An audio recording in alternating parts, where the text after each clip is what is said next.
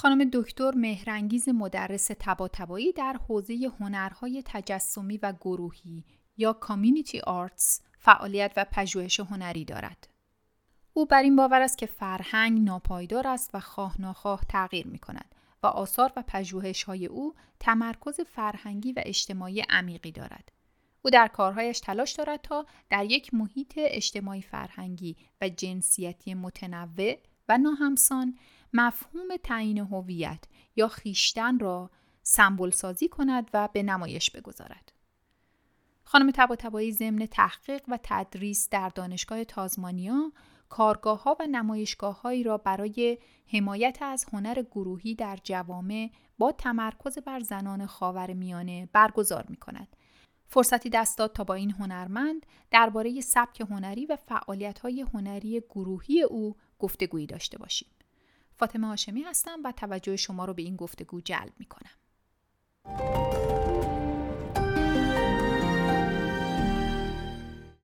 می‌خواستم ازتون خواهش کنم که بیشتر درباره سبک هنریتون برامون توضیح بدین با توجه به اینکه خیلی کار هنری شما از فرهنگ های مختلف شکل بله. گرفته برامون بگین که لطفا چطور به این نگاه چند فرهنگی در کار هنری رسیدین و از چه متریالی استفاده می‌کنین حتما.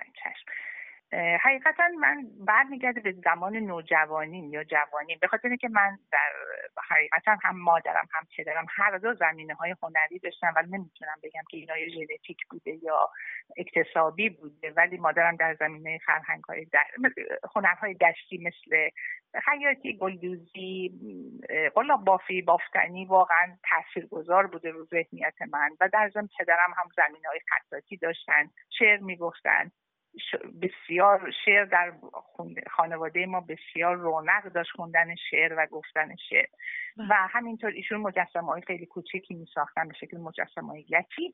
ولی توی مدارس هم به ما آموزش هنری می‌دادن و خیلی هم مشوق داشتم که منو تشویق می‌کردن گرایش پیدا کنم به سمت کارهای هنری در واقع خودمون توی ایران و به طور رسمی من هم دنبال کردم هم با انجمن خوشنویسان در ارتباط بودم هم در دانشگاه تهران با سبکهای مدرن و غربی مثل سبکهای مختلف طراحی های آناتومی و غیره و سبکهای غربی های مختلف تا زمانی که خودم تصمیم بر کلاس های شعر هم همیشه در کنارش بود. به خصوص تو پارک شهر تهران و پارک سنگلج پشت پارک سنگلج اون زمان کلاس های برگزار می‌شد که به ما کمک می‌کرد شعرامون رو تصحیح بکنیم.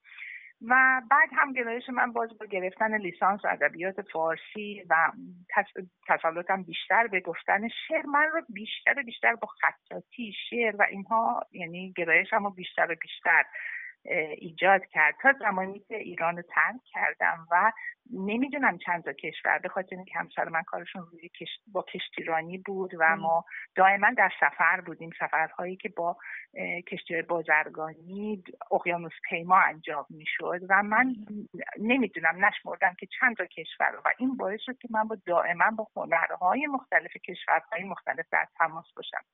از جمله مثلا هند با مینیاتورش کار چوبش یا آفریقا با کار چوبش که نظیرن یا کارهای چین یا حتی شیشهگری ایتالیا. و این کمک کرده که من بفهمم که فرهنگ خیلی پایدار نیست اون چیزی که ما اینقدر اصرار می‌کنیم وقتی که در معرض چیزی در واقع معرض چیزهای جدید محیط های جدید قرار می‌گیره قابل تغییره درسته. و بهتره که سرش اینقدر با هم درگیر نباشیم تو فرهنگ یعنی یه روش زندگی بله. در اصل درسته؟ که میگیم کالچر یه روش زندگیه که ما ارائه دادیم و قرنها شکل گرفته. بله. هر کشوری این کار رو انجام داده و مرزهای بین کشوری قشنگ آمی... از ترکیب هر دو سمتن. در واقع هر وقتی در مجاور دو سمت کشورهای طرفین قرار می‌گیرن ترکیبن.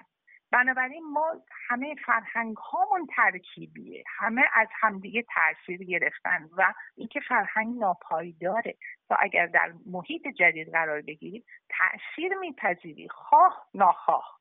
این چیزی بوده که من خواستم در این در واقع دکترام مطرحش کنم و و در همین طور باز هم در این پروژه که ما با خانم های دیگه برگزار کردیم سال پیش. باز هم همین رو نشون دادم. مثلا بله. بعضی از پترن ها رو گل ها رو جابجا کردیم. گل های استرالیایی رو جایگزین گل های ایرانی کردیم. یا بعضی از خطوط رو تغییر دادیم به خط انگلیسی. یعنی تلاش کردیم که نشون بدیم که بعضی چیزا خورده خورده تغییر می‌کنه. خیلی مقاومت و رزیست نکنیم. چون این آدمی زاده که در محیط برای سروایو بودن برای زنده بودن با محیط خودش رو تنظیم می‌کنه. این کاملا یه چیز غریزیه ولی از اکتسابی در جامعه یاد می‌گیرن. درسته. بله. اشاره کردیم به کامیونیتی آرت بله. میشه لطفا بله. تعریف دقیق تری از کامیونیتی آرت بدیم و اینکه چرا مهم هست که هنر کل جامعه رو درگیر بله. خودش بکنه چرا این کامیونیتی آرت اینقدر. اهمیت داره اصلا به طور کلی هنر متعلق به جامعه است و جامعه متعلق به هنره اگر که ما هر هنری رو می‌خوایم ارائه بدیم حتما از محیط تاثیر می‌گیریم حتما یا اتفاقی ایجاد انگیزه برای ما می‌کنه که یه کار هنری رو ارائه بدیم یا اینکه محیطمون ایجاد انگیزه می‌کنه باز مجددا یک کار هنری انجام. یا ما به عنوان یک انسان چیزی به ذهن میاد و علاقه مندیم که به بقیه ارائهش بدیم. بنابراین ما جدای از جامعه نیستیم. غیر ممکنه این اتفاق بیفته. هنرمند متعلق به جامعه از جامعه متعلق به هنرمند بله. بنابراین این یه راه communication ه در واقع یه راه دیگه مکالمه با محیطه. ما communication همونطور که شما خود تو این زمینه در واقع تخصص دارید اینه که اصلا راهی که می‌خوایم مرتبط بشیم به هم دیگه راه communication ه و communication روش های مختلف داره. یکیش visual ه یکیش از راه موسیقی شنیداری یکی از راه به قولی مثل تئاتر که ما performance در اصل به روش های مختلف ما با بقیه با محیطمون communicate می‌کنیم با مردمانمون communicate می‌کنیم. فرد هنرمند می‌تونه individually act کنه می‌تونه فرداً یا یه ایده ای رو به, به نمایش بگذاره. اگر که توی visual art اگر بسری دارن فعالیت می‌کنن.